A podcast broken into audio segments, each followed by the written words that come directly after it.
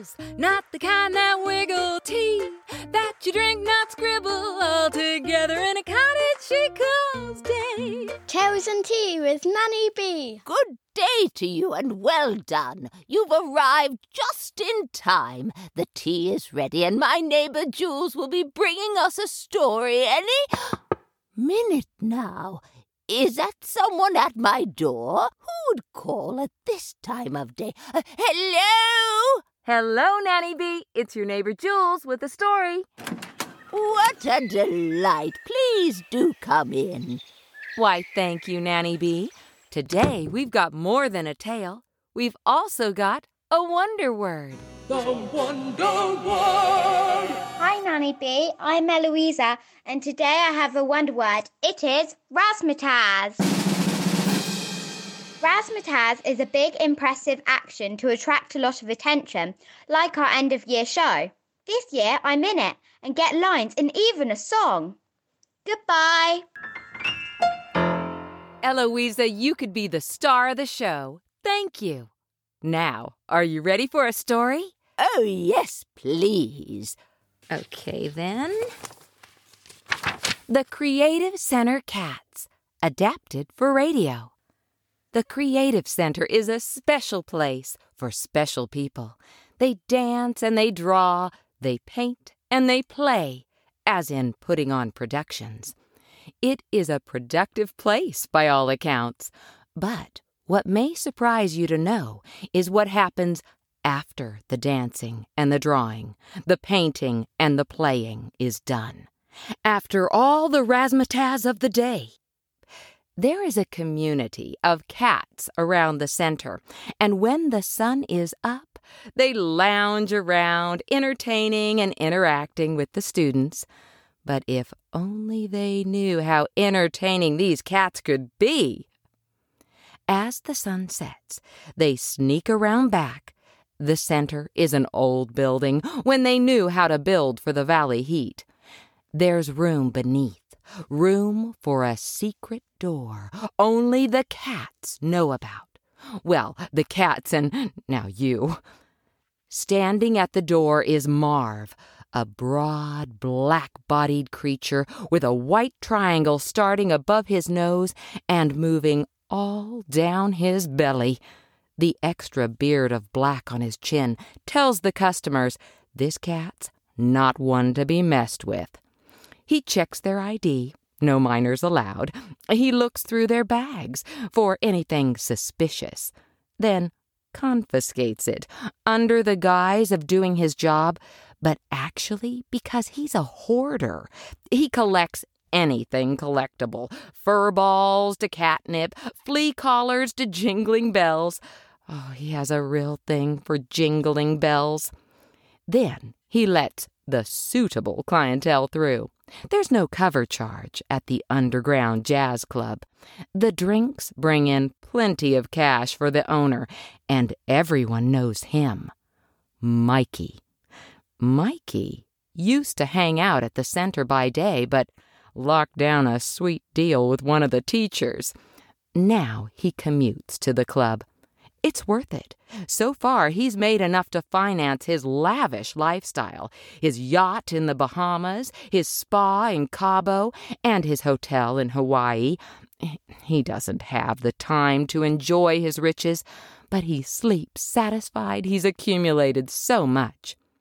Like I said, everyone knows Mikey, and everyone wants an audience with him. But Mikey, He's a cat of few words, the strong, silent type, always thinking of what he'll do next, never quite in the moment.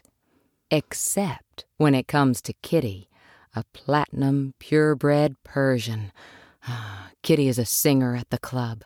With her voice alone, she melts the hearts of every cat in town. Mikey's no exception. That gray tabby goes all wobbly kneed when she just looks at him.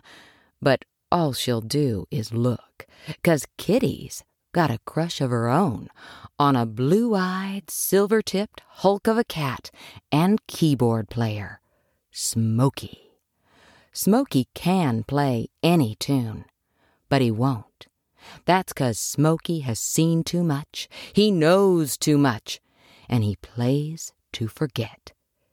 Kitty wishes she could break down that shell around his heart, but it's made of stone, stone dipped in iron.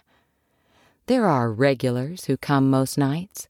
The orange striped Pete, the postal cat, once he's done with his rounds. Betty, that wild tabby who'll never be caught. Then there's that brown and gold stripy one, the all white but one ear one. The cat with three legs, the cat with more than nine lives. they come for the music. They stay for the vibe. Kitty and Smokey know how to keep 'em coming back. They're full of razzmatazz, but they keep it just loud enough to carry the room, but quiet enough to have those conversations no one else should hear. They're not all bad. Sometimes it's just an exchange of love messages. Sometimes it's a couple of long lost friends catching up. But other times, it's nothing short of mischief. The kind of mischief that could get a cat locked up for good. Rumor has it one of the Burmese gang was selling tickets again to a one night only show at the tuna canning factory. Risky purchase. Just being caught with those tickets could send a cat down the river. But even more risky is the show itself. The tuna factory is known to can around the clock, and the overnight shift is not as diligent as the daylight ones. They could be distracted, fall asleep, even. The gang leader would sneak his clients in, and they'd wait for such an occurrence. Then they'd pounce right into the vat, eating all the tuna and jumping back out before being funneled off to the canning conveyor. It was a sad day when that little tortoiseshell cat went into the factory, but never came out. The gang don't mention that when touting their tickets, but Smokey knows. Smokey knows everything. He was there at the start, before the other cats. Actually, he's the one who started the community. He's the one who encouraged Mikey to start the club. It all seemed so innocent in those days. Frolic around the center grounds, make friends with the students. There was always enough food. No one was quite sure how, but they didn't question it. They just rode the wave, the wave that crashed one hot August night. Smokey was with a few of the guys, kicking the can around, when one of them started to ask, Why are we always doing what you want to do, Smokey? Who made you leader? Well, no one made Smokey leader. He just has a way about him. He draws cats in, always has. Well, that was the night the gang started to break off, just a few of 'em, but enough to cause trouble. Smokey doesn't want any trouble. That's why he pushed Mikey to open the jazz club a place to chill out, a place to come together. And on the whole, it works. Something about Kitty's sultry voice and Smokey's heartfelt playing calms the beast within. She sings that song about Smokey's mother. My mother's hairs are everywhere, the feline I can see. Sometimes I'm sure I think they might just be following me. They form a bunch upon the stairs, in every corner here and there. They hide out in Dad's dressing gown. In my undies they are found. Her tumbleweed roams without care. It's a wonder her head's not bare. There's not a dry eye after she's done singing. Kitty soothes the soul. Even the neighbors around the Creative Center who don't hear it can feel it. The Underground Jazz Club is good for the cat community and beyond, even if they don't know it's there. The end. Thank you, Jules.